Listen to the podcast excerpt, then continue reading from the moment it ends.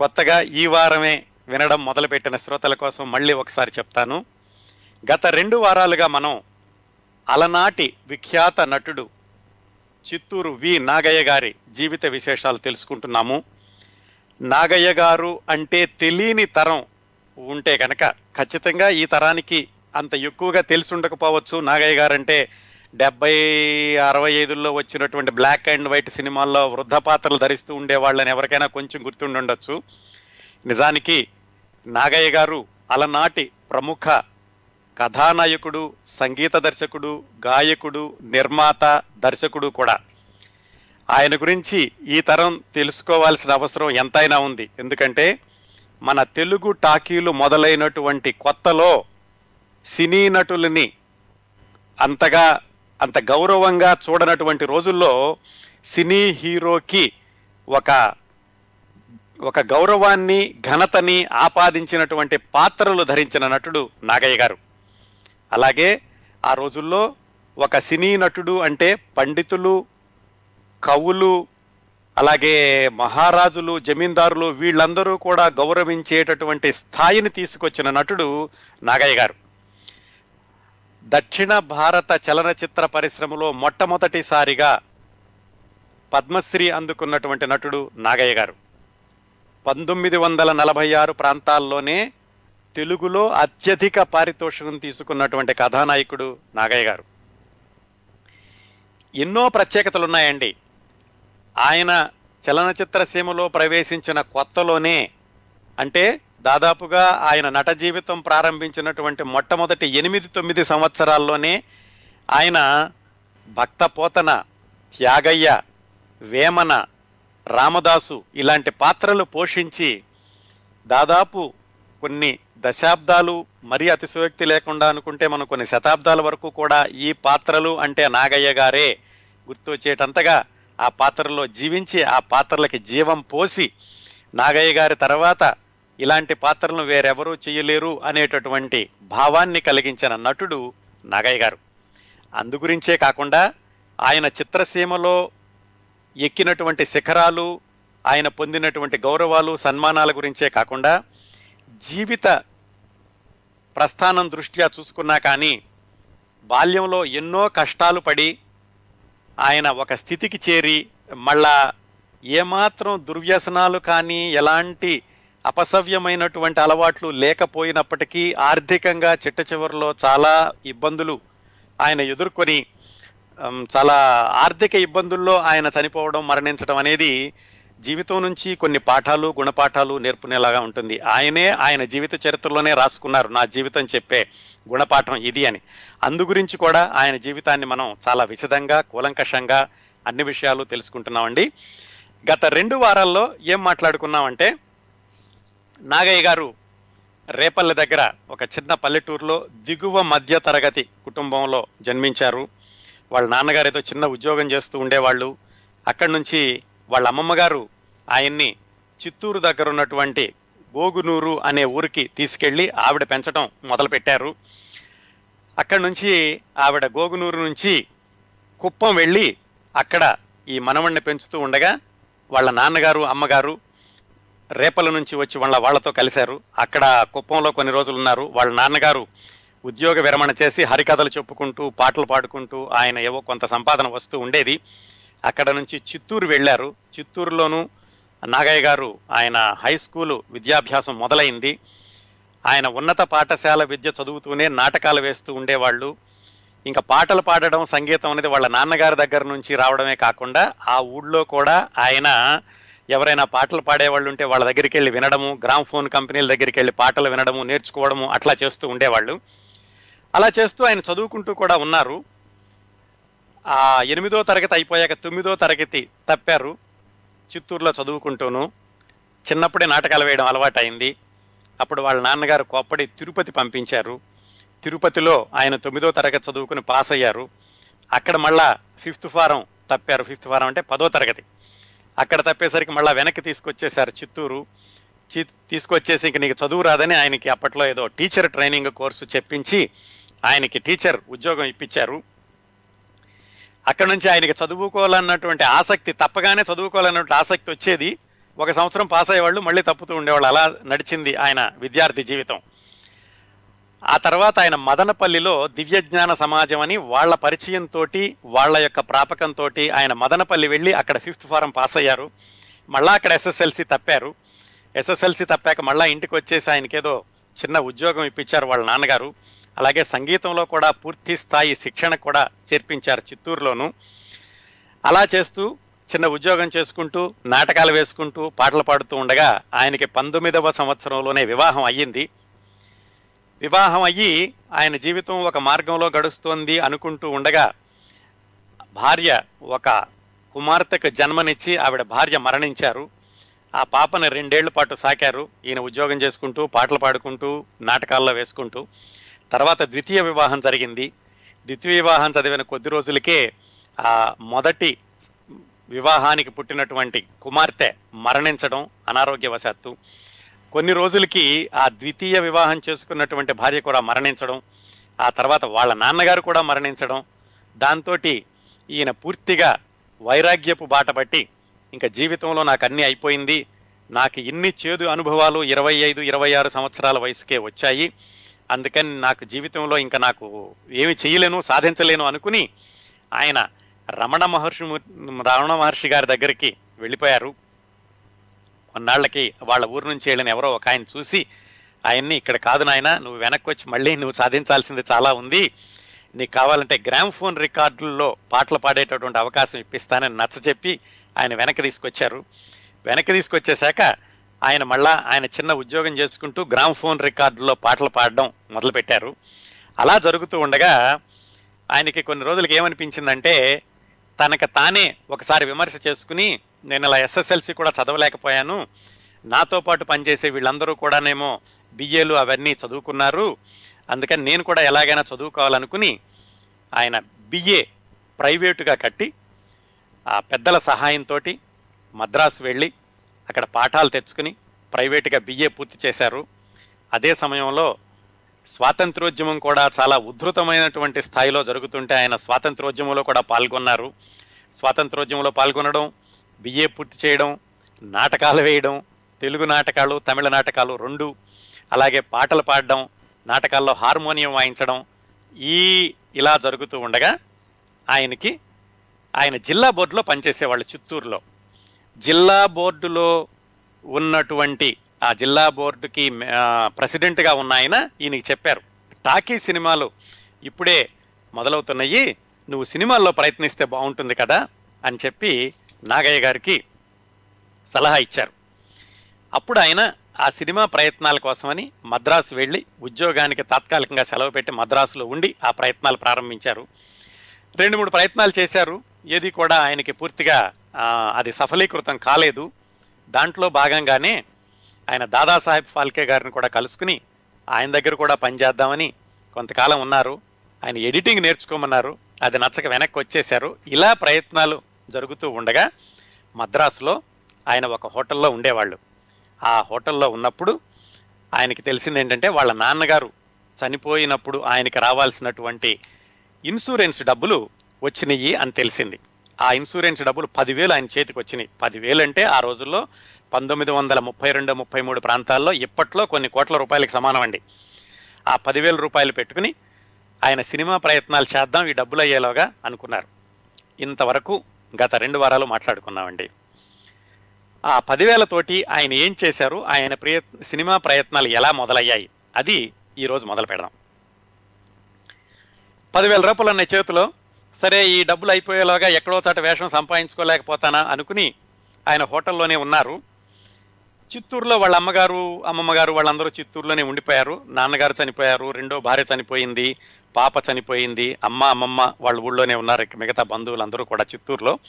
ఈయన మద్రాసులోనే ఉండి ఈ 10,000 రూపాయలతోటి ప్రయత్నాలు ప్రారంభించారు. ఆ ప్రయత్నాలు ఎలా వెళ్ళినాయి అంటే, ఆయన సర్దార్ భవన్ అని ఒక హోటల్ ఉండేది జార్జ్ టౌన్లో మద్రాసులో. ఆ హోటల్లో ఉంటున్నారు. ఆ హోటల్లో ఉంటూ ఉండగా ఆ హోటల్లో ఏంటంటే ఇంకొక పెద్ద ఆయన పరిచయం అయ్యారు. ఆయన పేరు రంగస్వామి పెళ్ళయి.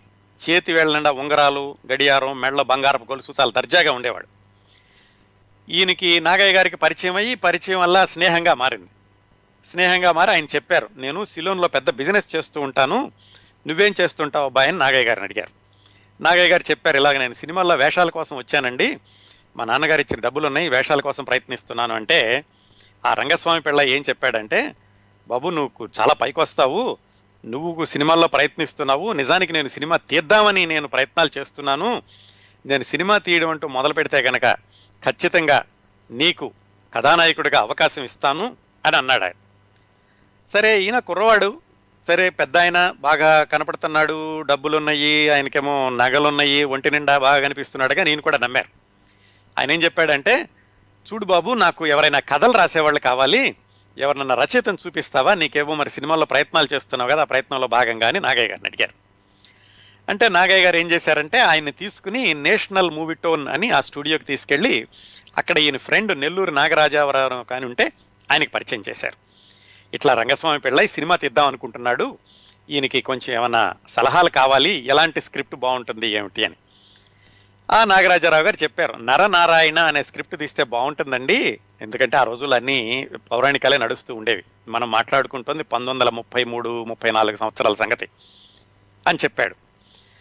చెప్పి ఈయన ఇంకా హోటల్కి రాగానే నాగేశ్వరం, ఈయన పేరు నాగేశ్వరం, అప్పట్లో నాగయ్య కాదు, నాగేశ్వరం, నేను ఎలాగైనా సినిమా తీసేస్తాను, నువ్వే హీరోవి, అయితే ఏం చేద్దామంటే ముందుగా ఆఫీస్ తీసుకుని పెట్టేసేద్దాం, కాకపోతే నాకు కోర్టు ఖర్చులకి దానికి బాగా డబ్బులు అయిపోయినాయి, ఓ పంచే నీ దగ్గర 10,000 ఉన్నాయి కదా, ఈ 10,000లో కొంత పెట్టి మనం ఆఫీస్ తీసేసుకుందాం, ఆఫీస్ తీసుకుని బాయ్స్ మేనేజర్ అవన్నీ పెట్టుకుందాం, నేనేం చేస్తానంటే నేను సిలోని వెళ్ళి మిగతా డబ్బులు తీసుకొస్తాను అన్నారు. సరే మంచిగానే చెప్తున్నారు కదా పెద్ద ఆయన, ఈయన ఒంటి నిండా నగలు ఉన్నాయని చెప్పి నాగయ్య గారు ఆయన దగ్గర అన్న 10,000లో ఒక 3,000 ఖర్చు పెట్టి ఒక బంగాళా అద్దెకి తీసుకుని దాంట్లో ఒక మేనేజరు, ఆఫీస్ బాయ్, ఫర్నిచరు అంతా హంగామా అంతా మొదలుపెట్టారు. ఎందుకు, సినిమా తీయడానికి సొంతంగా. ఈ రంగస్వామి పెళ్ళయి ఉన్నాడు కదా, సిలోన్ నుంచి డబ్బులు తీసుకొస్తానన్నాడు, ఆయన భరోసాతోటి ఆఫీస్ మొదలుపెట్టారు. బాగానే ఉంది. ఆఫీస్ మొదలుపెట్టాక ఈ రంగస్వామి పెళ్ళయి ఏం చెప్పాడంటే, చూడు నాగేశ్వరం, నేను అర్జెంటుగా సిలోన్ వెళ్ళాలి, నేను వెళ్ళాక ₹1,00,000 తీసుకొస్తాను, ఓ పని చేయి, నీ దగ్గర 10,000లో 3,000 పోనీ ఇంకా 7,000 ఉన్నాయి కదా, ఒక 6,000 నాకు ఇవ్వు, అప్పిస్తే నాకు రేపే స్టీమర్ బయలుదేరుతుంది, అప్పట్లో విమానాలు లేవండి, ఓడలో వెళ్ళాలి, ఓడ బయలుదేరుతుంది సిలోన్ వెళ్ళడానికి, ఆ 6,000 ఇచ్చావంటే నేను వెళ్ళిపోయి నీకు వెంటనే 50,000 నీకు చెక్కు పంపిస్తా బ్యాంకు ద్వారా, ఆ తర్వాత నేను ₹1,00,000 తీసుకుని ఒక 10 రోజుల్లో వచ్చేస్తాను, రాగానే సినిమా మొదలు పెట్టేసేద్దాం అని చెప్పాడు. సరే ఈయన నమ్మి 6,000 ఆయనకి ఇచ్చారు, 6,000 ఆయనకి ఇచ్చారు, 3,000 ఇక్కడ ఖర్చు పెట్టారు, ఇంకెంత ఉన్నాయి ఆయన దగ్గర, ₹1,000 ఉన్నాయి. ఆ ₹1,000తో ఈయన ఆఫీసు నడిపిస్తూ రోజు బ్యాంకుకి వెళ్ళి, ఆయన చెప్పారు మర్కంటైల్ బ్యాంక్ అని ఉండేది, ఆ బ్యాంకులో పంపిస్తానన్నారు, ఈరోజు బ్యాంకుకి వెళ్ళేవండి సిలోన్ నుంచి రంగస్వామి పెళ్ళయ్యన నాకేమైనా డబ్బులు పంపించారా అని అడుగుతూ ఉండేవాడు. ఇలా ఆఫీసు నడుస్తూ ఉండగా ఏమైందంటే వీళ్ళ ఊరు నుంచి ఇంకో కుర్రాడు వచ్చాడు, చిత్తూరు నుంచి ఇంకో కుర్రాడు మద్రాసు వచ్చి, రామచంద్ర నాయుడు అతని పేరు. ఆయన ఏం నాగేశ్వరరావు ఏం చేస్తున్నావు అంటే, నేను ఇలా సినిమా తీస్తున్నాను, ఆఫీస్ కూడా మొదలు పెట్టాను, మా భాగస్వామి సిలోన్ వెళ్ళాడు, సిలోన్ నుంచి డబ్బులు తీసుకురాగానే సినిమా మొదలు పెడతానని చెప్పాడు. ఆ కుర్రాడు నాకు కూడా చాలా ఆసక్తి ఉంది సినిమా తీయడం అంటే, నేను కూడా డబ్బులు పెడతాను అని తన దగ్గర ఒక ₹1,000 ఉంటే ఆ ₹1,000 పెట్టి వచ్చిన కారు ఇంకా ఖర్చు పెట్టడం మొదలుపెట్టాడు. ఆ విధంగా రామచంద్ర నాయుడు కూడా చేరాడు. ఈ నడుస్తూ ఈయన డబ్బుల కోసం చూస్తున్నాడు, సిలోన్ నుంచి ఆయన ఎప్పుడు పంపిస్తాడా అని. ఈలోగా ఏమైందంటే ఈ రామచంద్ర నాయుడుకి వాళ్ళ పెద్దవాళ్ళకి తెలిసింది కుర్రాడు డబ్బులు ఖర్చు పెడుతున్నాడని. ఆయన మద్రాసు వచ్చి ఆయన నానా తిట్లు తిట్టి సినిమా లేదు ఏమీ లేదు వెనక్కి రాని ఆ రామచంద్ర నాయుడిని వెనక్కి తీసుకెళ్ళిపోయారు. ఇక నాగయ్య గారు ఒక్కళ్ళే మిగిలారు, ఆఫీస్ ఉంది, డబ్బుల కోసం చూస్తున్నారు. తిరిగి తిరిగి ఆయన వారం అన్నాడు, వారం, 2 వారాలు, 3 వారాలు, 4 వారాలు రావట్లేదు. చివరికి అసలు ఏమిటి విషయాలన్నీ కూడా ఆయన సేకరిస్తే బ్యాంకులో అసలు ఈ పేరున్న ఆయన లేనే లేడు, నువ్వు ఎవరి గురించి అడుగుతున్నావు అనుకున్నాము, వివరాలు ఏమిటి చెప్పమంటే, ఏమోనండి రంగస్వామి పెళ్ళయి సిలోని వెళ్ళాడు, వీళ్ళకన్నీ బంగారు ఉంగరాలు ఉంటాయని చెప్తే వీటితో కనుక్కోవడం కష్టం ఆయన, ఎవరు నాకు డబ్బులు పంపించట్లేదు అని చెప్పారు. తర్వాత ఎవరో ఆ హోటల్లో ఉన్న వాళ్ళు చుట్టుపక్కల వాళ్ళు చెప్పారు, అతను చాలా మోసగాడు, ఇలా చాలామందిని మోసం చేశాడు, నువ్వెందుకు ఇలాగా డబ్బులు పెట్టావని ఇతన్నే కోప్పడి మొత్తానికి ఎలాగైతే ఈయనకి ఖచ్చితంగా తేల్చి చెప్పారు అది అయ్యే పని కాదు, అతను రాడు అని. ఈయనకి అప్పుడు ఒక్కసారి నడి సముద్రంలో నుంచున్నట్టు అయింది. ఏం చేయాలి, డబ్బులన్నీ అయిపోయినాయి, ఆ ఉన్న 1000 రూపాయల్లో కూడా కొంత ఖర్చు పెట్టుకున్నాడు. వాటితో ఒక తంబూరా కొన్నాడు, ఎందుకంటే మ్యూజిక్ కూడా చేయాలి సినిమాకని. ఇక్కడ వస్తానన్న పార్ట్నర్ వెళ్ళిపోయాడు, ఆ డబ్బులు తీసుకుని 6000 తీసుకుని వెళ్ళిపోయిన ఆయన మునిగిపోయాడు. దాంతో నాగయ్య గారికి పూర్తిగా ఆయన కళ్ళ ముందంతా చీకటి కనపడింది. చేసేది లేక మొత్తానికి ఆ బంగళా ఓనర్ ఆయన దగ్గరికి వెళ్ళి, ఆయన పేరు రంగనాథన్ చెట్టి, ఆయనకి చెప్పి, అయ్యా క్షమించాలి, నేను ఇలా మోసపోయాను, ఇలా చేశాడంటే, సరే ఏదో ఒకటి అయ్యింది, నువ్వు కనీసం బాకీ చెల్లించొద్దు, కానీ కనీసం నువ్వు బంగళా ఖాళీ చేసేళ్ళు అన్నాడు ఆయన. దాంతో ఆయన ఆ బంగాళా ఖాళీ చేసేసి ఆ ఉన్నవేవో తంబూరాను హార్మోనియం చేతితో పట్టుకుని, ఏం చేయాలి, డబ్బులన్నీ అయిపోయినాయి, 1000 రూపాయలు కూడా లేవు, ఆ 1000 రూపాయలు కూడా కొంత ఖర్చు అయిపోయింది, ఏం చేయాలి, ఎక్కడికి వెళ్ళాలి అనుకుని ఆయన ఏం చేశాడంటే ఆ ఉన్న వాటితోటి ఈ సామానంతా మోసుకుని ఆయన ఎక్కడో ఒక మారుమూల ఒక ఇంట్లో ఒక గది అద్దెకి చూసుకుని ఆ చిన్న గదికి వెళ్ళారు నుంగంబాకంలో.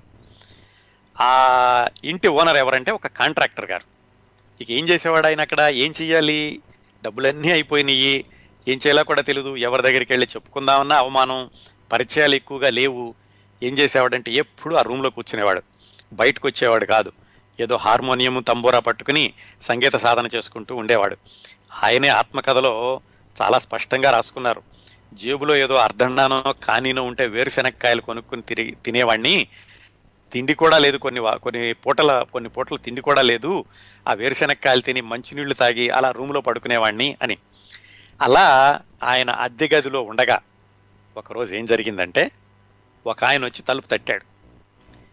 ఆయన తలుపు తట్టి, ఎవర్రా నన్ను పిలుస్తున్నారో, ఒకవేళ ఇంటి ఓనరేమో డబ్బుల కోసం వచ్చారేమో అనుకున్నాడు. ఆ తలుపు తట్టిన ఆయన పేరు అచ్యుత నాయుడు. ఆయన చిత్తూరులో తెలుసు నాగయ్య గారికి. ఆయన తలుపు తట్టి, ఏమిటయ్యా నువ్వు ఇక్కడున్నావు అని అడిగాడు. ఈయన ఆశ్చర్యపోయాడు, అసలు ఈయన ఇక్కడ ఎలా వచ్చారా, అచ్యుత నాయుడు గారికి నేను ఇక్కడున్నానని ఎలా తెలిసిందా, ఏదో రూమ్లో కూర్చున్నారు కదా అని. ఏం జరిగిందంటే ఈ అచ్యుత నాయుడు అన్నాయన హెచ్ఎం గ్రామ్ఫోన్ కంపెనీ అని దాని ఓనర్ అన్నమాట. అప్పట్లో గ్రామ్ఫోన్ కంపెనీలే ఇప్పట్లో సినిమా నిర్మాణ సంస్థల కంటే కూడా ఎక్కువ ప్రఖ్యాతిలో చాలా పేరు తెచ్చుకుని ఉండేవి. ఆ గ్రామ్ఫోన్ కంపెనీ అధినేత ఆయన. ఆయన ఏందో పని మీద ఈ కాంట్రాక్టర్ గారి దగ్గరికి వచ్చి, ఈ పక్క రూమ్లో నుంచి పాట వినిపిస్తోంది, ఎవరండి ఆ పాట పడుతున్నారంటే ఆ ఇంటి ఓనర్ చెప్పాడు, ఎవరో తెలియదండి, ఆ కుర్రాడు ఎప్పుడు బయటికి రాడు, అది కూడా సరిగా ఇవ్వట్లేదు, ఆ లోపల పాటలు పాడుకుంటూ ఉంటాడంటే ఆ పాట ఎక్కడో విన్నట్టుంది అని అచ్యుత నాయుడు గారు వచ్చి తలుపు కొట్టారు. ఆ విధంగా తెలిసిందన్నమాట. ఆయన అడిగాడు, ఏమిటయ్యా నువ్వు ఇక్కడ ఉన్నావంటే ఈయన బోరుమని ఏడ్చేసి జరిగిందంతా చెప్పి, ఏదో నేను ఇలా 10,000 వచ్చినాయి, దాన్ని సక్రమంగా ఖర్చు పెట్టుకుంటుంటే బాగుండేది, ఇలా అతను ఎవరో మోసగాడి మాటలు వినాలి అయిపోయాను అని చెప్పాడు. చెప్పేసరికి ఆయన జాలిపడి, సరే అయ్యిద్దేదో అయిపోయింది, నీలో చాలా టాలెంట్ ఉంది, నీ టాలెంట్ ఉన్నవాడు ఇలాగ అయిపోకూడదు, అందుకని నీకు ఏదైనా సహాయం చేస్తాను అని ఆయన ఒక సలహా చెప్పాడు. ఆయన ఏం చెప్పాడంటే అచ్యుత నాయుడు అన్న ఆయన, సరే నాగేశ్వరం నువ్వు ఇట్లా కాదు, నీకు అయ్యిందేదో అయిపోయింది, నీకు మంచి మార్గం చూపిస్తానని ఆయన నాగయ్య గారిని అక్కడి నుంచి తీసుకుని ఆయన హార్మోనియము తంబోరా అన్నీ తీసుకుని మళ్ళా పాత హోటల్కి, ఆ సర్దార్ భవన్ హోటల్కి తీసుకెళ్ళి అక్కడ పెట్టి ఆ హోటల్ వాళ్ళకి చెప్పి, ఈ కుర్రాడి సంగతి నేను చూసుకుంటాను, ఈ కుర్రాడికి కావాల్సినవన్నీ ఇవ్వండి, ఎందుకంటే ఆయన గ్రామ్ఫోన్ కంపెనీ ఓనర్ కదా, ఈయనతో ఎప్పుడైనా పాటలు పాడికించుకోవచ్చు, ప్లస్ కుర్రాడంటే అభిమానం, ఇలా దెబ్బతిన్నాడని చెప్పి కొంచెం జాలి కూడా ఉందన్నమాట.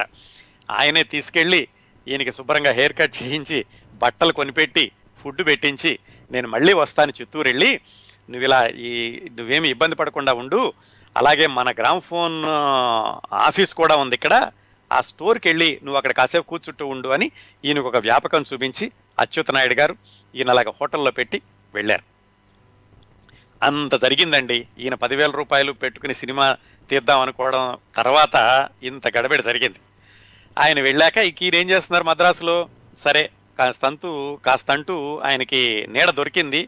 హోటల్లో ఆయన పెట్టి వెళ్ళారు, కొంత డబ్బులు కూడా ఇచ్చారు.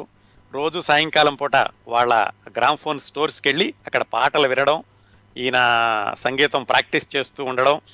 ఇది కాకుండా ఆయనకి ఆంధ్రపత్రికలో వార్తలు రాసేది ఎలాగూ ఉంది, ఆ ఆంధ్రపత్రికలో వార్తలు పంపిస్తూ ఉండడం, ఇలా ఆయన నడుస్తూ ఉందండి.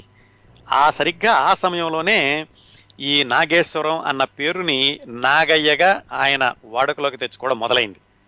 ఎందుకంటే ఆంధ్రపత్రికలో కాశీనాథ్ నాగేశ్వరరావు పంతులు గారు ఉన్నారు, ఈయనపోడు కూడా నాగేశ్వరం, ఇలా నాగేశ్వరం అంటుంటే కొంచెం వాళ్ళకి కన్ఫ్యూజన్గా ఉందని చెప్పేసి ఎవరో చెప్పారు ఈయనకి, నువ్వు పని, అందరూ అప్పటికే నాగయ్య నాగయ్య అని పిలుస్తున్నారు, నువ్వు నాగయ్య అని పూర్తిగా పేరు మార్చుకోవచ్చు కదా అని.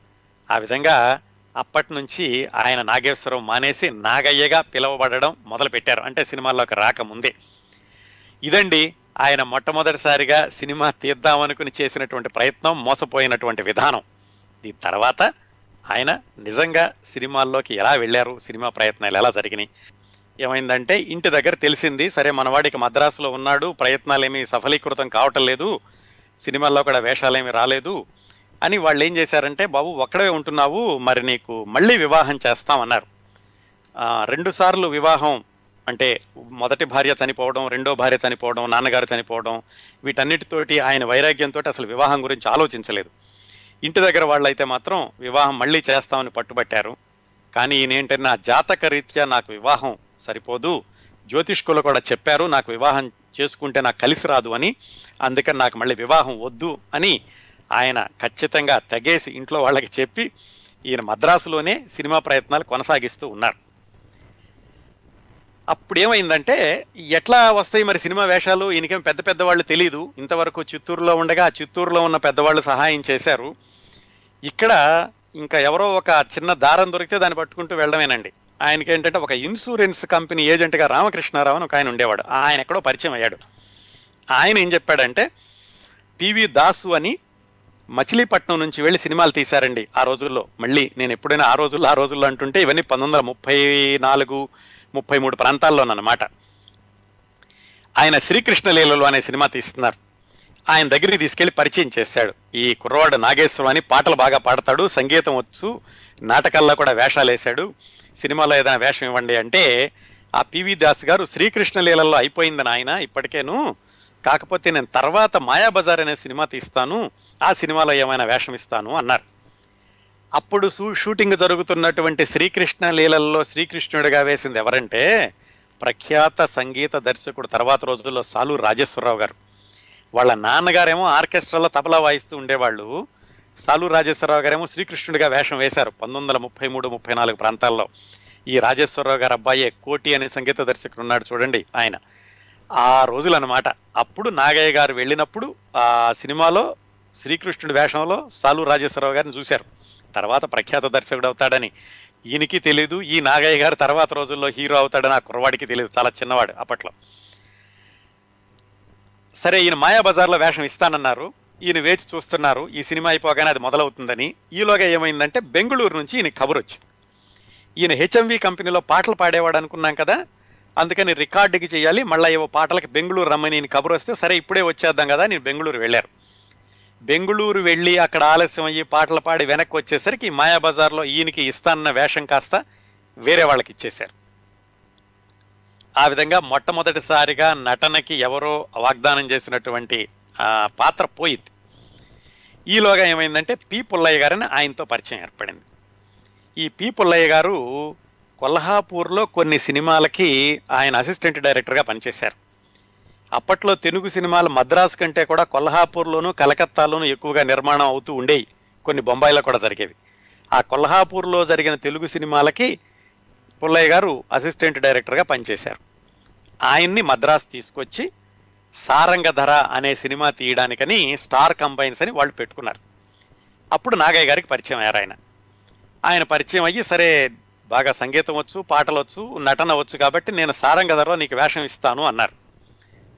అంటూ ఉండగా ఇంకొక పరిణామం ఏమిటంటే నాగయ్య గారికి ఇంటి దగ్గర నుంచి ఉత్తరం వచ్చింది, వాళ్ళ అమ్మమ్మ గారికి ఆరోగ్యం బాగలేదు, ఆవిడ అవసాన దశలో ఉన్నారు అని. అమ్మమ్మ అంటే ఆయన చూడకుండా ఉండలేడు కదా, ఎందుకంటే చాలా చిన్నప్పుడే ఆయన్ని తీసుకొచ్చి చిత్తూరులో పెంచి ఆయనకి చదువు చెప్పించి ఆయన సాధక బాధకాలన్నీ చూసింది వాళ్ళ అమ్మమ్మ గారే చిన్నప్పటి నుంచి. అందుకని మరి ఆయన ఇంకా ఆగలేక ఇంటికి వెళ్ళారు, వాళ్ళ అమ్మమ్మగారు ఈయన చేతిలోనే చనిపోయారు. సరే ఆ కార్యక్రమాలన్నీ పూర్తి చేసుకుని వెనక్కి వచ్చేసరికి ఈ సారంగధర సినిమాలో ఉన్న వేషం కూడా పోయింది. ఆ విధంగా 2 సార్లు ఈయనకి అవకాశం వచ్చినట్టే రావడం, ఏదో అవాంతరం వచ్చేసి వెనక్కి వెళ్ళిపోవడం జరిగింది. సరే అసలు నాకు సినిమాలు కూడా కలిసి రావట్లేదు, వెనక్కి వెళ్ళిపోదామా ఎందుకు వచ్చింది అని అనుకుని సర్లే ఇంకొక 4 రోజులు చూద్దాం, మనిషికి ఆశ చావదు కదండి, ఇంకొక 4 రోజులు చూద్దామని ఆయన మద్రాసులోనే కొనసాగుతూ ఉండగా ఈయనకి బళ్ళారి రాఘవ గారు పరిచయం నాటకాలు వేసేటప్పుడు అని చెప్పుకున్నాం ఇంతకుముందు. ఆ బళ్ళారి రాఘవ గారు, ఆయన అప్పట్లో రంగస్థలం మీద పెద్ద కథానాయకుడు, ఆయనకి విపరీతమైనటువంటి క్రేజ్ ఉండేది బళ్ళారి రాఘవ గారికి. ఆయన ఏం చేశారంటే, ఈ నాగయ్య గారు ఇలాగ మద్రాసులో ఆయన చూసి, ఓహో నువ్వు ప్రయత్నాలు చేస్తున్నావా, నాకు హెచ్ఎం రెడ్డి గారిని ఒక ఆయన తెలుసు, ఆయన్ని పరిచయం చేస్తాను అని ఆయన దగ్గర తీసుకెళ్లారు. హెచ్ఎం రెడ్డి గారు అంటే మొట్టమొదటి టాకీ సినిమా తీసిన ఆయన, టాకీ పులి అనేవాళ్ళు ఆయన్ని. ఈయన గురించి కూడా మనం మాట్లాడుకున్నాం ఇంతకుముందు. ఆ హెచ్ఎం రెడ్డి గారి దగ్గరికి వెళ్ళి తీసుకెళ్లి పరిచయం చేశారు. ఇట్లా నాగేశ్వరం చిత్తూరు నుంచి ఉన్నాడు కుర్రాడు, బాగా ఇవన్నీ చెప్పారు ఆయన గురించి. ఆయన ఏమన్నారంటే, సరే నేను సినిమా మొదలు పెడితే కనుక తప్పనిసరిగా నీకు వేషం ఇస్తాను అబ్బాయి అన్నారు ఆయన. సరే 2 సార్లు ఇలాగే పోయింది, ఏమోలే ఈయన ఇస్తారో లేదో అనుకున్నాడు నాగయ్య గారు. ఇలా ఉండగా 3వ ప్రయత్నం ఏమైందంటే, ఒక హార్డ్వేర్ బిజినెస్ చేసే ఆయన, అంటే ఇనప సామాన్లు ఇవి కొని అమ్మే ఆయన జీవి రామన్ అని ఆయన పరిచయం అయ్యాడు. ఆయన ఒక సినిమా తీస్తున్నాడు. ఆయన ఒక సినిమా తీస్తూ, సరే నాగయ్య నీకు ఈ సినిమాలో వేషం ఇస్తాను, నువ్వు ఇక్కడే ఉండు అని చెప్పి ఆయన ప్రామిస్ చేశారు. ఆ సినిమా కోసం ఆయన వేచి చూస్తూ ఉండగా ఇంకొక ఆయన సుబ్రహ్మణ్యం గారని, ఆయన కలకత్తాలో సినిమా తీస్తానన్నయ్య నాగయ్య, నువ్వు నాతో రా, కలకత్తా వస్తే కనుక నీకు వేషం ఇస్తాను అన్నారు. ఇంతకుముందు 2 సార్లు వేషాలు ఇస్తానన్నప్పుడు ఈయన ఏదో ఒకసారి బెంగళూరు వెళ్ళడం, ఇంకోసారి వాళ్ళ అమ్మమ్మగారు చనిపోతే చిత్తూరు వెళ్ళడం, ఆ వేషాలు పోవడం జరిగింది. కాబట్టి లేదు లేదు ఈసారి కలకత్తా వెళ్ళకూడదు, నేను ఇక్కడే ఉండాలి అని నిర్ణయించుకుని ఆయన మద్రాసులోనే ఉండిపోయారు, కలకత్తా వెళ్లకుండా. ఈసారి మళ్ళీ అది ఎదురు తిరిగింది. ఏమైంది, కలకత్తాలో అక్కడ సినిమా మొదలైపోయింది, ఈ హార్డ్వేర్ వ్యాపారి సినిమా తీస్తానని సినిమా మొదలు పెట్టలేదు. ఆ విధంగా 3వ అవకాశం కూడా చేతికి అందినట్టు అందిపోయింది. మొదటి 2 సార్లు బయటకు వెళితే వేషం పోయింది కదా అని ఈయన ఊళ్ళోనే ఉన్నాడు. ఈసారి అసలు తీస్తానన్న ఆయన సినిమా తీయలేదు. ఆ విధంగా 3 సార్లు పోయింది. ఈ విధంగా కొన్ని నెలలు జరిగిపోయింది. ఈయనకి అచ్యుత నాయుడు గారు ఏదో సహాయం చేస్తున్నారు, నాటకాల్లో వేషాలు వేస్తున్నారు, ఆ వచ్చినటువంటి డబ్బులతో కాలం వెళ్ళదీస్తూ మిగిలిన డబ్బులు ఏమన్నా ఉంటే ఇంటికి పంపించడం. ఇంకా నాకు జీవితంలో సినిమాల్లో వేషాలు రావు, ఇంటికి వెళ్ళిపోదాము అనుకుంటున్నప్పుడు అసలైనటువంటి మలుపు సంభవించింది. ఆ మలుపే లేకపోతే నాగయ్య గారు ఎవరో ప్రపంచానికి తెలిసి ఉండేది కాదు. ఈరోజు ఇన్ని దశాబ్దాల తర్వాత కూడా తెలుగు వాళ్ళందరూ నాగయ్య గారిని మొట్టమొదటి పద్మశ్రీ గాను, పాల్మొని ఆఫ్ ఇండియా గాను ఎంతో మందితో ప్రశంసలు పొందిన నాగయ్య గారి గురించి ప్రేక్షక లోకానికి తెలిసే అవకాశం ఉండేది కాదు, ఆ మలుపు సంభవించి ఉండకపోతే. ఆ మలుపు ఏంటంటే, కొన్ని నెలల క్రితం బళ్ళారి రాఘవ గారు పరిచయం చేసిన హెచ్ఎం రెడ్డి గారు ఆయన సినిమా మొదలు పెడుతున్నారు. మొదలు పెడుతూ నాగయ్య గారిని పిలిచారు.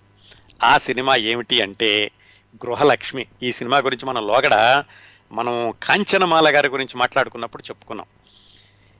ఈ గృహలక్ష్మి అనే సినిమాకి రోహిణి పిక్చర్స్ అనేటటువంటి ఒక బ్యానర్ని మొదలుపెట్టి దాంట్లో సినిమా తీయడానికి శ్రీకారం చుట్టారు హెచ్ఎం రెడ్డి గారు.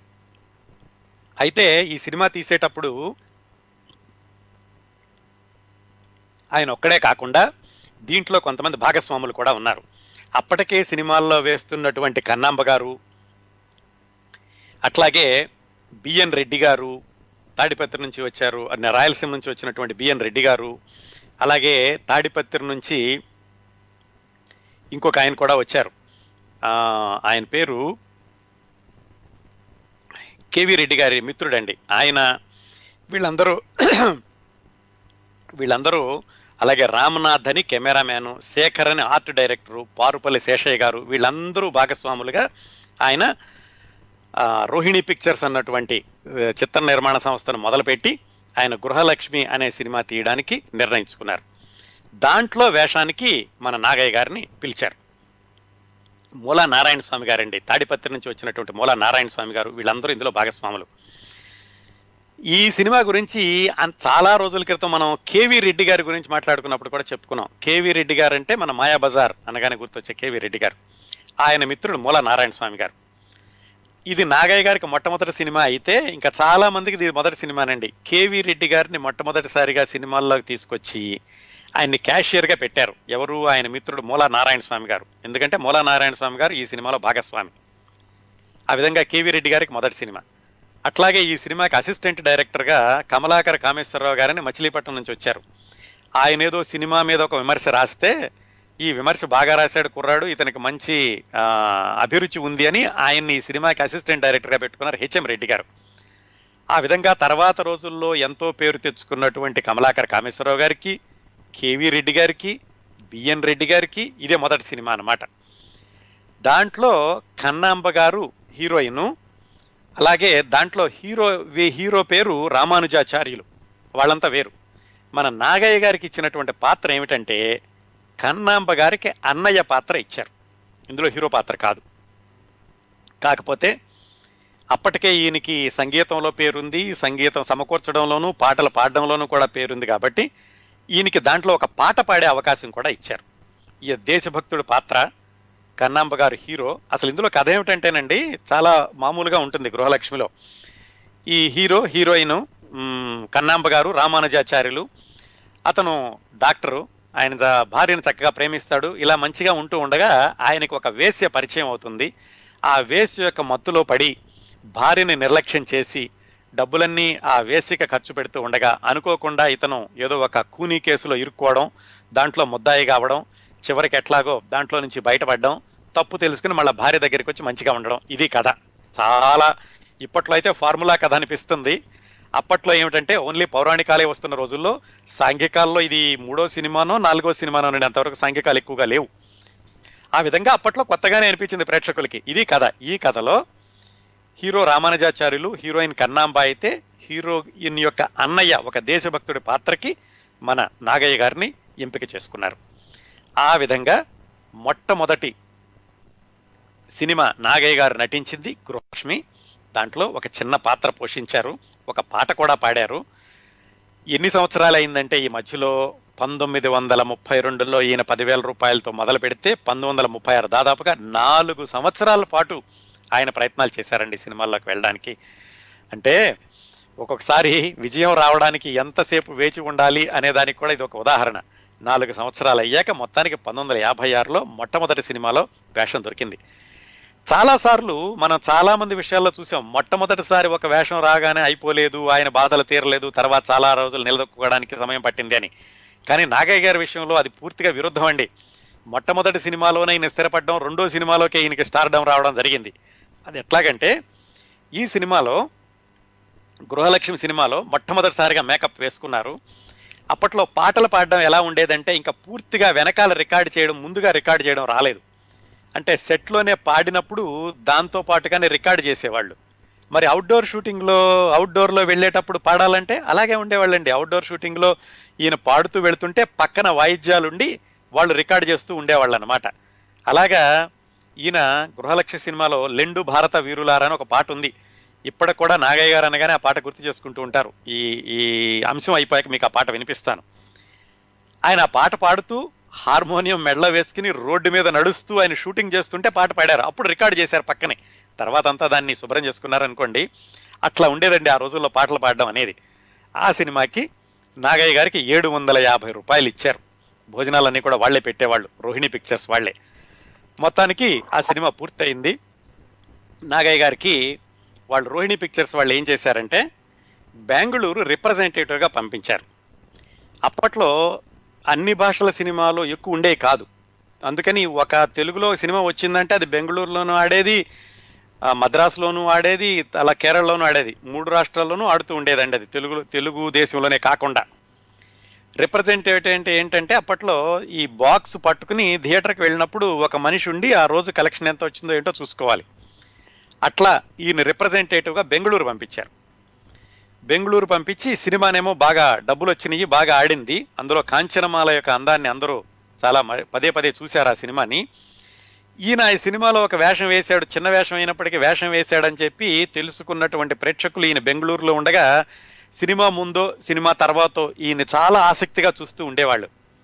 దాంతో ఈయనకి బాగా తెలిసింది, ఆహా సినిమాల్లో ఇంత క్రేజ్ ఉంటుంది, అందుకనే నేను ఇంతకాలం వేచి ఉన్నా కానీ మంచిదయింది సినిమాల్లో నటించడం, బయటికి వెళ్ళిపోకుండా ఉండడం మంచిదయ్యింది అని అనుకున్నారు ఆయన. అలాగా ఆయనకి సినిమాలంటే క్రేజ్ ఎంత ఉంటుందో తెలిసింది ఈ గృహలక్ష్మి సినిమాకి రిప్రజెంటేటివ్గా బెంగళూరు వెళ్ళినప్పుడు. ఎలా మొదటి సినిమా అయిపోయిందండి గృహలక్ష్మి. చాలా నిర్మాతలకి డబ్బులు వచ్చినాయి, నాగయ్య గారికి ఒక గుర్తింపు వచ్చింది, పాట కూడా పాడారు.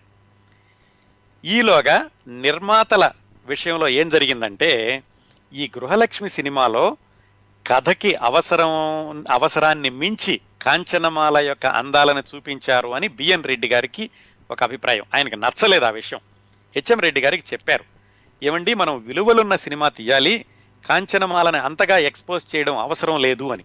హెచ్ఎం రెడ్డి గారి కంటే కళాత్మక విలువలు ఇవి పక్కన పెట్టవయ్యా, డబ్బులు రావడం ముఖ్యం అని చెప్పి ఆయన ఆ సినిమా తీశారు.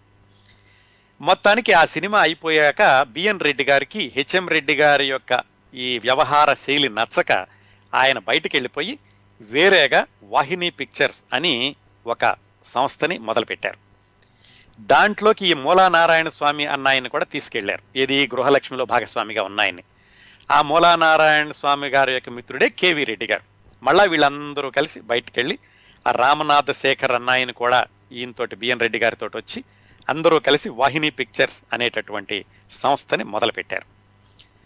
అదండి, దాంట్లో రచయిత సముద్రాల గారు కూడా చేరారు. వాళ్ళు నాగయ్య గారిని కూడా పిలిచారు. ఎందుకంటే మొట్టమొదటి సినిమాలో నాగయ్య గారితో పరిచయం, నాగయ్య గారు పాట పాడడం, అప్పటికే నాగయ్య గారికి సంగీతంలో ఉన్నటువంటి ప్రవేశం ఇవన్నీ తెలుసు. పైగా వీళ్ళ విలువలకి వీళ్ళ యొక్క అభిరుచులకి తగినటువంటి వ్యక్తి. అందుకని నాగయ్య గారిని కూడా తమలో ఒకరిగా తీసుకుని వీళ్ళు వాహిని పిక్చర్స్ని మొదలుపెట్టినప్పుడు వాళ్ళు తీసుకున్న తీర్మానం ఏమిటంటే, నాగయ్య గారు హీరోగా నాగయ్య గారి సంగీత దర్శకత్వంలో మొట్టమొదటిసారిగా సినిమా తీయాలి అని నిర్ణయించుకున్నారు. అది నాగయ్య గారికి రెండో సినిమా, కథానాయకుడిగా మొట్టమొదటి సినిమా. ఆ విధంగా గృహలక్ష్మి సినిమాలో చిన్న వేషం ఒక పాటతో మొదలైనటువంటి చిత్తూరు వి నాగయ్య గారి నట జీవితం రెండో సినిమాకే ఆయన హీరో అయ్యారు. ఆ సినిమా పేరు వందే మాతరం. మొట్టమొదటి సినిమాలో వేశ్య పాత్ర ధరించినటువంటి కాంచనమాల ఈ వందే మాతరం సినిమాలో హీరోయిన్. నాగయ్య గారు హీరో, కాంచనమాల గారు హీరోయిన్. వందే మాతరం అంటే ఇది మళ్ళీ 1939 ప్రాంతాల్లో కదండి. వందే మాతరం అనగానే బ్రిటిష్ వాళ్ళు ఇదేదో మనకి వ్యతిరేకంగా తీస్తున్నారు ఈ సినిమా అని చెప్పి వాళ్ళు చాలా ఇబ్బందులు పెడతారేమోనని, అసలు నిజానికి అది స్వాతంత్ర్యోద్యమానికి సంబంధించినటువంటి సినిమా కాదండి. పేరుకు మాత్రం వందే మాతరం కానీ ఆ సినిమా కథ మాత్రం స్వాతంత్ర్యోద్యమానికి సంబంధించింది కాదు. అందుకని ఏం చేశారంటే వందే మాతరం లేక మంగళసూత్రం అనేటటువంటి పేరు కూడా మార్చి ఆ సినిమా మొదలుపెట్టారు. ఆ సినిమాకి సంగీత దర్శకత్వం కూడా నాగయ్య గారే. ఇది బిఎన్ రెడ్డి గారు మొట్టమొదటి సినిమా. బిఎన్ రెడ్డి గారి దర్శకత్వంలో కేవీ రెడ్డి గారు ఆయన దర్శకత్వ శాఖలో పనిచేస్తూ ఉండేవాళ్ళు. రామ్నాథ్ గారు, శేఖర్ అన్నవాళ్ళు కూడా స్క్రీన్ ప్లేలో వీళ్ళకి సహాయం చేస్తూ ఉండేవాళ్ళు. చక్కటి విలువలతో సినిమాలు తీద్దాము అని ప్రారంభించినటువంటి వాహిని సంస్థలో నిజమైనటువంటి విలువలతోటి సామాజిక స్పృహతోటి వచ్చిన సినిమా వందే మాతరం. దానికి నాగయ్య గారు మొట్టమొదటిసారిగా కథానాయకుడు. ఈ వందే మాతరం సినిమాకి ఈయన హీరో, కాంచనమాల గారు హీరోయిన్. హీరోనే కాకుండా సంగీత దర్శకత్వం కూడా ఈయనే. ఆ విధంగా ఆయన రెండో సినిమాకే సంగీత దర్శకుడుగాను, సంగీత దర్శకుడు అంటే మరి ఇంకా చెప్పనవసరం లేదు కదా, గాయకుడు కూడాను. అందులో చాలా పాటలు కూడా పాడారు. ఇలా ఆయన పాటలు పాడడం, సంగీత దర్శకత్వం, హీరో అన్నిటికీ కూడా పునాది వేసినటువంటి సినిమా వందే మాతరం. తర్వాత కొన్ని సినిమాలకి నాగయ్య గారు మరికొంతమంది సంగీత దర్శకులతో కలిసి సంగీత దర్శకత్వం వహించారు. కానీ ఈయన మొట్టమొదటి సినిమాకే సొంతంగా ఎవరూ లేకుండా ఆయన ఒక్కడే సంగీత దర్శకత్వం వహించిన సినిమా కూడా వందే మాతరం. ఈ సినిమాలో ఆయన హీరో. అనుకున్నాం కదా ఇది స్వాతంత్ర్యోద్యమానికి సంబంధించింది కాదు, పేరుకి వందే మాతరం, కానీ ఇది నిజానికి ఒక కుటుంబ గాథా చిత్రం. అప్పుడు వస్తున్నటువంటి సాంఘిక చిత్రాల కోవలో ఇది కూడా ఒక కుటుంబ గాథా చిత్రం. హీరో హీరోయిన్ పెళ్లి చేసుకోవడం, ఇతనేదో మద్రాసు వెళ్ళడం, అక్కడికి వందే మాతరం అనేటటువంటి లాటరీ స్కీమ్. నిజానికి వందే మాతరం అనేది ఒక లాటరీ స్కీమ్ అనమాట. ఆ స్కీమ్లో ఆయనకి ప్రైజ్ రావడం, మళ్ళీ వెనక్కి రావడం, ఈలోగా భార్య ఇంట్లో నుంచి వెళ్ళిపోవడం, అత్తగారి బాధలు భరించలేక, చివరికి ఈయన ఇంకొక అమ్మాయితో స్నేహం చేయడం, మళ్ళీ చివరికి భార్య రావడం, భార్యని ఆయన స్వీకరించడం, ఇట్లా నడుస్తుంది కదంతా. మామూలు ఫక్తు కుటుంబ గాథా చిత్రం అండి వందే మాత్రం. పేరు మాత్రం లాటరీ పేరు కాబట్టి అలా పెట్టారు. కాకపోతే దీంట్లో ఒక డిగ్రీ వచ్చినప్పుడు నాగయ్య గారు హీరోగా ఉండగా ఆ డిగ్రీని చించి విసిరేస్తాడు కాళ్ళ కింద. దానికి ఏమన్నా బ్రిటిష్ వాళ్ళు ఏమన్నా అంటారేమో అనుకున్నారు, కానీ అలాంటివి లేకుండా కుటుంబ గాథా చిత్రంగా ఈ వందే మాత్రం విడుదలైంది. నాగయ్య గారు దీంట్లో సంగీత దర్శకత్వం చేశారనుకున్నాం కదా. సంగీత దర్శకత్వం చేసేటప్పుడు మొట్టమొదటిసారిగా సంగీత దర్శకత్వం. ఆయన అంతకుముందు నాటకాలకి సంగీతం చేశారు, నాటకాల్లో పాటలు పాడారు. దీంట్లో ఈయన సంగీత దర్శకత్వం చేసేటప్పుడు ఆయన అనుభవాల గురించి ఆత్మకథలో రాసుకున్నారు. ఆయన ఎక్కువగా కర్ణాటక సంగీతం నేర్చుకున్నారు. తర్వాత హమీద్ ఖాన్ అని ఆయన దగ్గర హిందుస్థానీ కూడా నేర్చుకున్నారు. సినిమా సంగీతం అంటే ఆయనంతవరకు వినడమే, కానీ ఆయన సినిమా సంగీతానికి పని చేయడం ఇదే మొదటిసారి. అందుకని ముందుగా ఏంటంటే ఈయన కర్ణాటక, హిందుస్థానీ రెండూ కలిపి కొంచెం శాస్త్రీయమైనటువంటి బాణీలు ఉండేలాగా పాటల్ని ఆయన వరుసలు కట్టడం మొదలుపెట్టారు. అప్పుడు బిఎన్ రెడ్డి గారు, రామ్నాథ్ గారు, రామ్నాథ్ అని పదే పదే ఎందుకంటున్నామంటే ఆయన పేరుకి కెమెరామ్యాన్ కానీ స్క్రీన్ ప్లేలో కూడా ఆయన చాలా దోహదం చేశారండి. అందుకని బిఎన్ రెడ్డి గారు తీసినటువంటి సినిమా, ఈ మొట్టమొదటి సినిమా స్క్రీన్ ప్లేలో రామ్నాథ్ గారి హస్తం కూడా ఉంది. వాళ్ళిద్దరూ కూర్చున్న నాగయ్య గారి దగ్గర, ఏమండి సినిమా సంగీతం అంటే చాలా తేలికగా ఉండాలి, లలిత సంగీతంగా ఉండాలి, శాస్త్ర ప్రకారం వెళితే కనుక బాగుండదు అని చెప్పి వాళ్ళు అప్పటికే వచ్చినటువంటి కొన్ని హిందీ సినిమా పాటలు, కొన్ని స్పెయిన్, జపాన్, చైనా ఇలా వాళ్ళ పాటలన్నీ వినిపించి ఇలా లైట్గా ఉండాలి అని చెప్పి నాగయ్య గారి దగ్గర కూర్చుని ఈ వందే మాతరంలోని పాటలన్నిటికీ సినిమా పరంగా ప్రేక్షకులను ఆకర్షించేటటువంటి బాణీలని కట్టించారు. ఈయన ట్యూన్ కట్టినప్పుడు రాఘవాచార్యులు గారు, సముద్రాల రాఘవాచార్యులు గారు పాటలు రాసేవాళ్ళు. కొన్నిసార్లు ఆయన పాట రాసినప్పుడు ఈయన ట్యూన్ కట్టేవాడు. ఆయన ఒక పాట రాస్తే నాగయ్య గారు 4-5 రకాల వరసలు వినిపించడం, లేదా ఈయన ఒక వరస వినిపిస్తే ఆయన 4-5 రకాల పాటలు రాయడం, ఇలాగా వాళ్ళిద్దరికీ కూడా ఒక చక్కటి కలయికగా సముద్రాల రాఘవాచార్య గారు, నాగయ్య గారు కలిసి ఈ వందే మాతరం సినిమాలో పాటల్ని చాలా ప్రజాదరణ పొందేలాగా చేశారు. అట్లాగే ఇంకొక విషయం ఏమిటంటే దీంట్లో ఈ మొట్టమొదటి సినిమాకే బిఎన్ రెడ్డి గారు ఒక చక్కటి క్రమశిక్షణని మొదలుపెట్టారు అని నాగయ్య గారు రాసుకున్నారు. ఎందుకంటే ఇవన్నీ కూడా ఆ తర్వాత నాగయ్య గారు సొంతంగా సినిమాలు తీసినప్పుడు ఇవన్నీ కూడా ఉపయోగపడినాయి. ముందే స్క్రిప్ట్ అంతా రాసుకోవడం, షార్ట్ డివిజన్ అంతా ముందే రాసుకోవడం, రిహార్సల్స్ చేయడం 1-2 సార్లు, అక్కడికి వెళ్ళాక మళ్ళా సెట్లో ఏమాత్రం సమయం వృధా కాకుండా. అలాగే ఇప్పటినటువంటి సాంకేతిక నిపుణత ఆ రోజుల్లో లేదు, 1940 ప్రాంతాలండి. అందుకని సెట్లోకి వెళ్ళాక లైటింగ్ సర్దుకోవాలంటే ఉన్నటువంటి పరిమితమైన లైట్లలో ఎంతసేపు అయినా వాళ్ళు అలాగే నుంచోవాల్సి వచ్చేది. ఈ వందే మాతరం సినిమాలో ఒకసారి నాగయ్య గారు వంగి పెళ్లి కూతురు మెడలో తాళి కట్టి ఎదురుగుండా చూస్తూ ఉండాలి. అదే ఫోజులో దాదాపుగా 40 నిమిషాలు నుంచున్నారటండి. ఎందుకంటే లైటింగ్ అడ్జస్ట్ చేసుకుంటుంటే ఇలాంటి ఇబ్బందులన్నీ ఉండేవి, కానీ మేము ఇబ్బందులు అనుకునే వాళ్ళం కాదు, ఇదంతా క్రమశిక్షణతో చేసేవాళ్ళం, అందుకని ఆ సినిమాలు అంత చక్కగా వచ్చాయని నాగయ్య గారు రాసుకున్నారు. ఇంత కష్టపడి మొత్తానికి మొట్టమొదటి హీరోగా వందే మాతరం సినిమా, హీరో, సంగీత దర్శకుడు, గాయకుడు మూడింటితోనూ వందే మాతరం సినిమా విడుదలైంది. అది అత్యద్భుతమైనటువంటి విజయం సాధించింది. ఆ విజయం సాధించడం అంటే మొట్టమొదట్లో చెప్పుకున్నట్టుగా అప్పట్లో సినిమా వాళ్ళు అంటే సమాజంలో మామూలు ప్రేక్షకులు బాగా ఆకర్షణీయంగా ఉండేది కానివ్వండి, విద్యావేత్తలు, వ్యాపారవేత్తలు, కాస్త సంఘంలో కాస్త పరపతి ఉన్నవాళ్ళు పెద్దగా వీళ్ళని పట్టించుకునేవాళ్ళు కాదు. సినిమా నటులు అంటే కొంచెం తక్కువగా చూస్తూ ఉండేవాళ్ళు. అలాంటిది నాగయ్య గారి వందే మాతరం సినిమా విడుదలయ్యాక విద్యావేత్తలు, చదువుకున్న వాళ్ళు అందరూ కూడా పొగిడారు. ఆంధ్రదేశంలో రజతోత్సవం జరుపుకుందటండి. కేరళ, మైసూరులో కూడా ఆడేది. నేను చెప్పుకున్నాం కదా అప్పట్లో తెలుగు సినిమా అంటే 4 రాష్ట్రాల్లోనూ ఆడుతూ ఉండేది.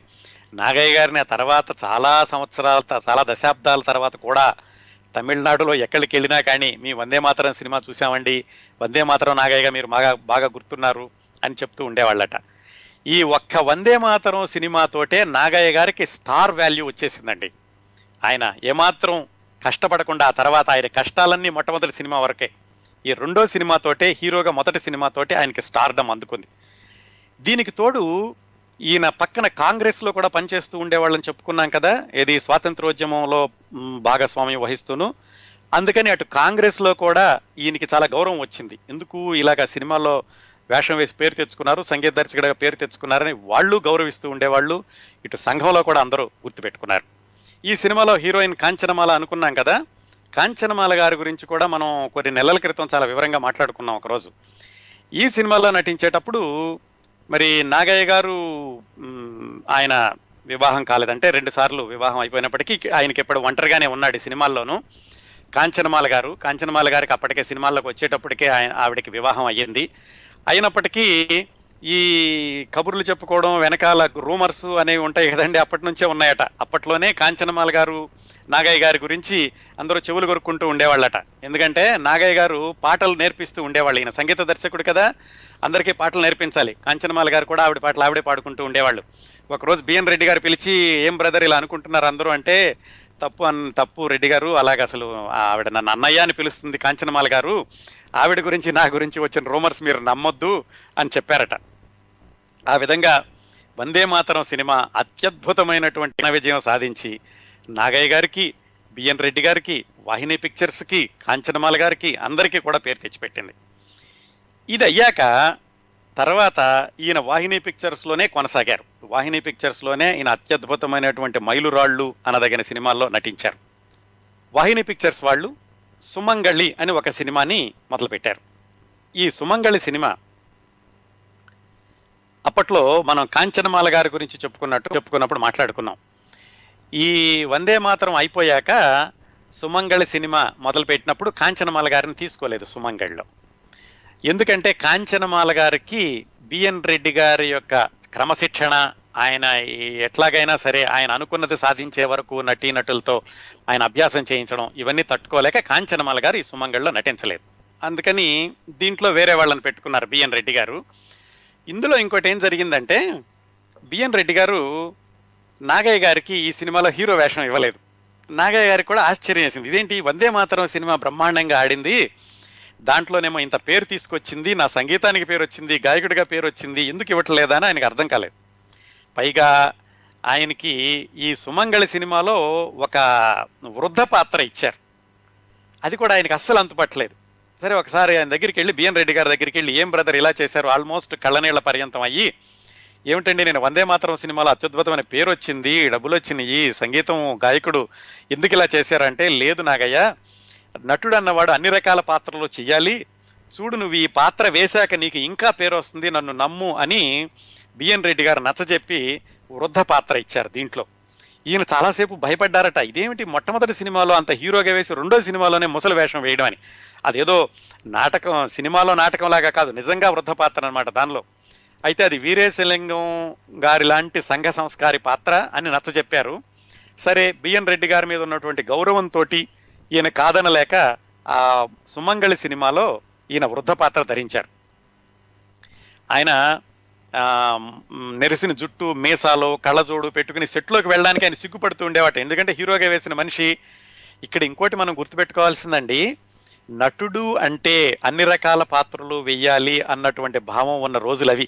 అంతేకాకుండా ప్రేక్షకులు ఏమనుకుంటారో, మా అభిమానులు ఏమనుకుంటారో, ఈ పాత్ర ధరిస్తే అభిమానులకు నచ్చదేమో, ఇలాంటి భావాలు ఏమీ సోకనటువంటి ఒక నిష్కల్మషమైన రోజు ఈ 1939, 40 ప్రాంతాల్లో. అందుకని నాగయ్య గారు మొట్టమొదటిసారిగా హీరోగా నటించి మళ్ళీ వెంటనే వృద్ధ పాత్ర ధరించడానికి ఆయన ఏమాత్రం వెనకాడలేదు. ఆ తర్వాత సినిమాల్లో మళ్ళీ హీరోగా వేశారు, తర్వాత పోతన, వేమన ఇవన్నీ వేశారు, అన్ని రకాల పాత్రలు ధరించారు. అందుకని ఆయన హీరో అంటే కథకి హీరో, ప్రేక్షకులకి హీరో కాదండి, కథకి హీరో, సినిమాకి హీరోగా ఆయన అన్ని దశాబ్దాల పాటు వెలగలిగారు. సో సుమంగళి సినిమాలో ఆయన ఆ విధంగా వృద్ధ పాత్ర వేశారు. అయితే సుమంగళి సినిమాకి సంగీతం మాత్రం నాగయ్య గారే, పాత్ర మాత్రం హీరో కాదు, సంగీతం మాత్రం నాగయ్య గారే. దీంట్లో కూడా పాటలన్నీ కూడా సముద్రాల గారే రాశారు.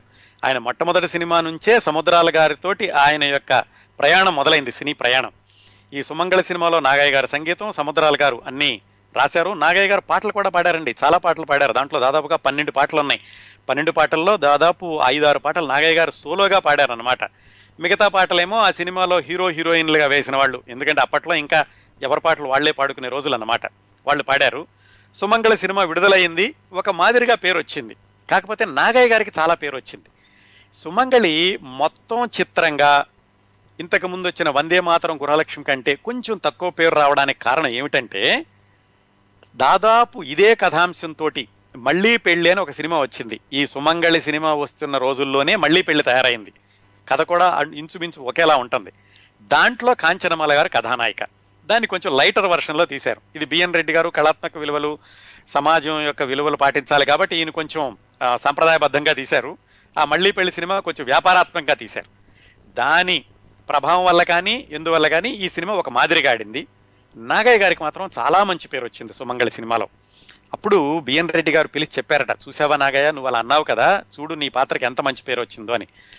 ఎంత మంచి పేరంటే, ఆ రోజుల్లో ఫిల్మ్ ఇండియా అని ఒక పత్రిక ఉండేదండి, చాలా ప్రసిద్ధమైనటువంటి సినిమా పత్రిక. బాబురావు పటేల్ అని ఆయన, దాంట్లో నాగయ్య గారు సుమంగళిలో నటించినటువంటి పాత్ర గురించి రాస్తూ ఈయన్ని పాల్ముని ఆఫ్ ఇండియా అని పొగిడారు, అంత గొప్ప క్యారెక్టర్ యాక్టర్ అని. బిఎన్ రెడ్డి గారు కూడా చూసి, చూసావా నిన్ను, నీ క్యారెక్టర్ యాక్షన్కి ఎంత మెచ్చుకున్నారో అని చూపించారట. అలాగే ఆ బాబురావు పటేల్ని అందరూ అడిగారట, ఏమయ్యా నాగయ్య గారి గురించి అంత ఇదిగా రాశావు, అంత బ్రహ్మాండంగా చేశాడా, నీకేమైనా లంచం ఇచ్చాడా అని.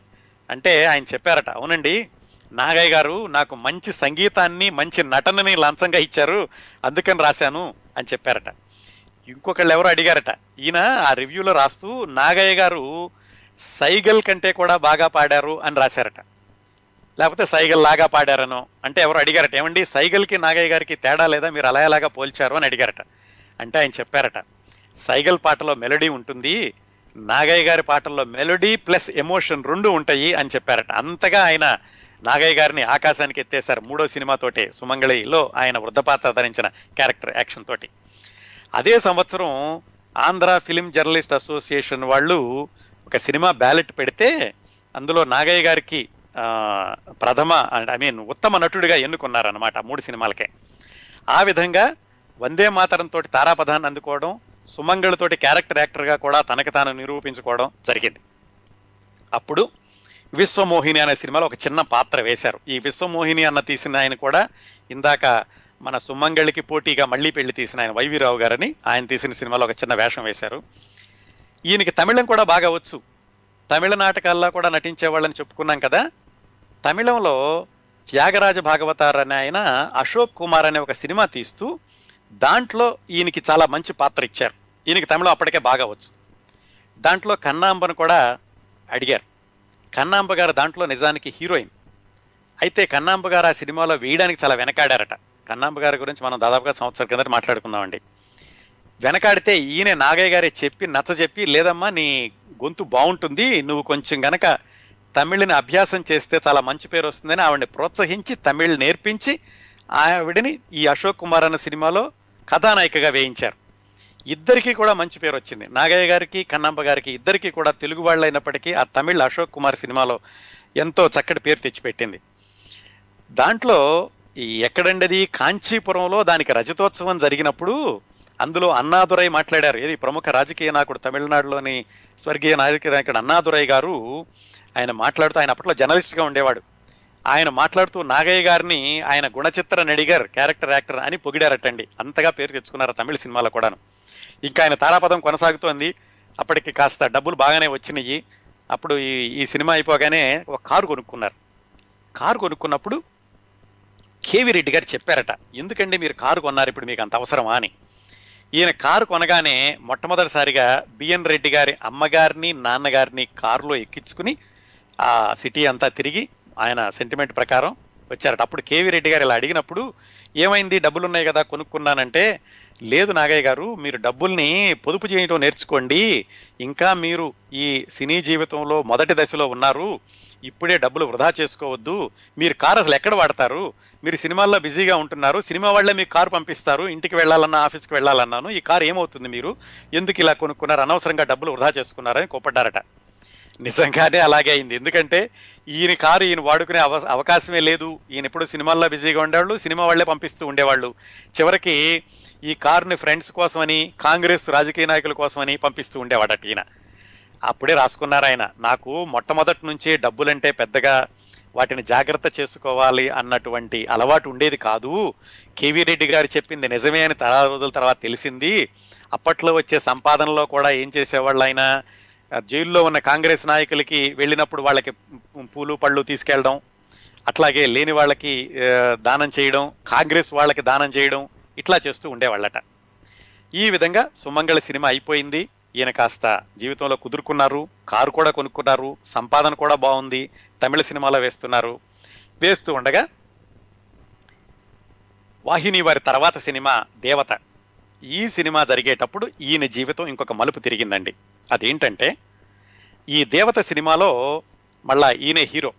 ఇందాక కథా దృష్ట్యా సుమంగళి సినిమాలో వృద్ధ పాత్ర ఇచ్చారు కానీ ఈయనతో హీరో వేషాలు వేయించకూడదు అని బిఎన్ రెడ్డి గారి అభిప్రాయం కాదు.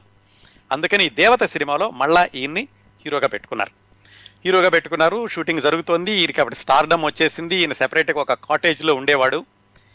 ఈ దేవత సినిమా షూటింగ్లో జరుగుతూ ఉండగా ఈయన జీవితాన్ని మరుపు తిప్పేటటువంటి సంఘటన ఏమిటంటే, పుత్తూరు నుంచి కృష్ణస్వామి నాయుడు అనేటటువంటి ఒక ఫారెస్ట్ ఆఫీసర్ ఇద్దరు అమ్మాయిల్ని, తన కూతుళ్ళని ఇద్దరిని తీసుకుని ఈయన ఉండే కాటేజ్కి వచ్చారు.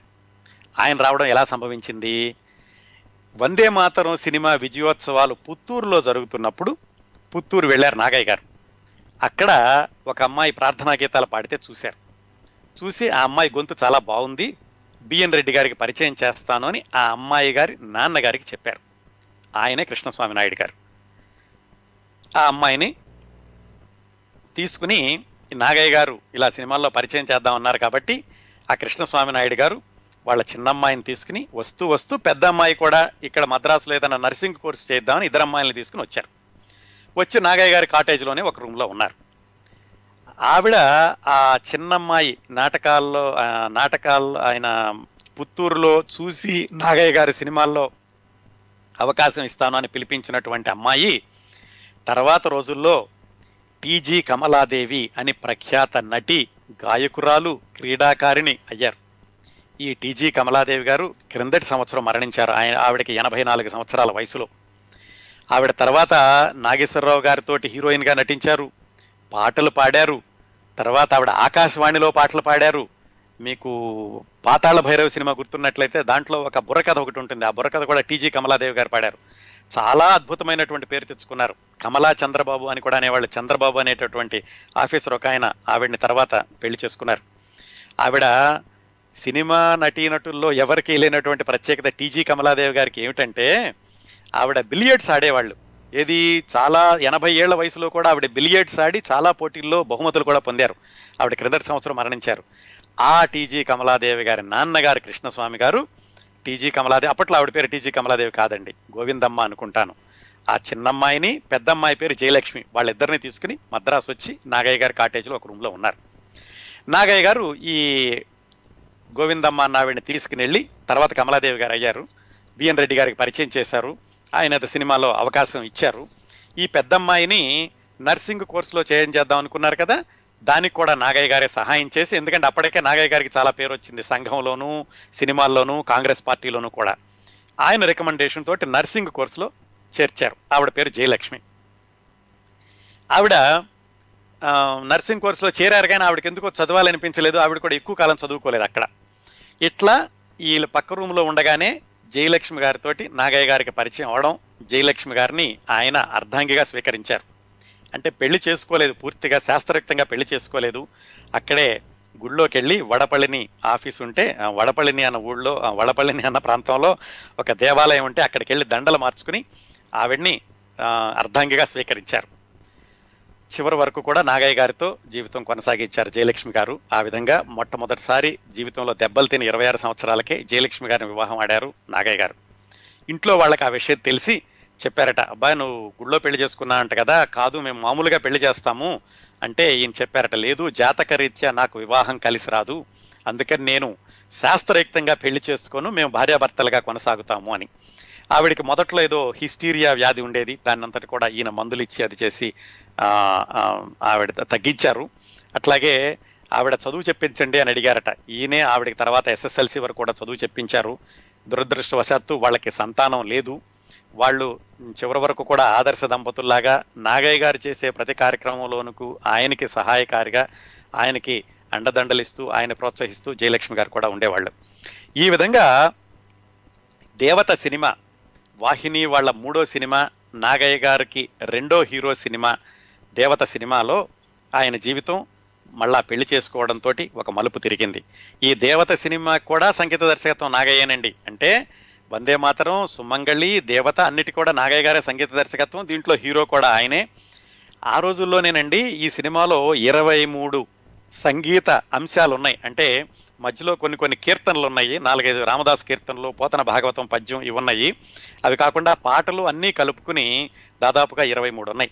అన్నింటినీ కూడా సముద్రాల గారే రాశారు. ఈ రామదాసు కీర్తనలు, భాగవతంలో పద్యం తప్పిస్తే మిగతావన్నీ కూడా సముద్రాల గారే రాశారు. ఈ పాటలు పాడిన వాళ్ళల్లో మళ్ళా ఈ నాగయ్య గారు పాటలు పాడారు. అట్లాగే టంగుటూరి సూర్యకుమార్ గారు పాడారు. ఎంఎస్ రామారావు గారిని తర్వాత మీకు సుందరకాండ అని చాలా ప్రసిద్ధి అండి, ఆయన తర్వాత సినిమాలో కూడా పాటలు పాడారు. ఆయన మొట్టమొదటిసారిగా పాట పాడింది కూడా ఈ దేవత సినిమాలో చిత్తూరు నాగయ్య గారి సంగీత దర్శకత్వంలో. అదండి దేవత సినిమా వరకు నాగయ్య గారి జీవిత ప్రయాణం. ఇప్పటికే ఆయనకి స్టార్డమ్ వచ్చింది, కాకపోతే ఆయన్ని పూర్తిగా ఆయన యొక్క ఇమేజ్ని హిమాలయ శిఖరాలంత ఎత్తుకు తీసుకెళ్లిన సినిమా తర్వాత వచ్చింది, అది భక్త పోతన. ఆ సినిమా విశేషాలు చాలా ఉన్నాయండి. మనం కేవీ రెడ్డి గారి గురించి మాట్లాడుకున్నప్పుడు కొంత చెప్పుకున్నాము. ఆ సినిమా విశేషాలు, ఆ సినిమా నాగయ్య గారి యొక్క నట జీవితాన్ని, ఆయన యొక్క ఇమేజ్ని పూర్తిగా మార్చేసేసి ఎక్కడికో తీసుకెళ్ళి కూర్చోబెట్టే మహారాజులు కూడా ఆయనకి పాదపూజ చేసేట స్థాయికి తీసుకెళ్లిన సినిమా భక్త పోతన. ఆ సినిమా విశేషాలు, ఆ తర్వాత నాగయ్య గారి జీవితంలో వచ్చినటువంటి కొన్ని ఉత్కృష్టమైన సినిమాలు త్యాగయ్య, రామదాసు, వేమన, వాటి గురించి, ఆ తర్వాత నాగయ్య గారు చేసిన దానాల గురించి, ఆయన చిట్ట చివరి జీవితంలో చివరి దశ గురించి, ఆయన గురించి మిగతా వాళ్ళు ఏమనుకున్నారు, ఇలాంటి విశేషాలన్నీ వచ్చే వారం మాట్లాడుకుందామండి.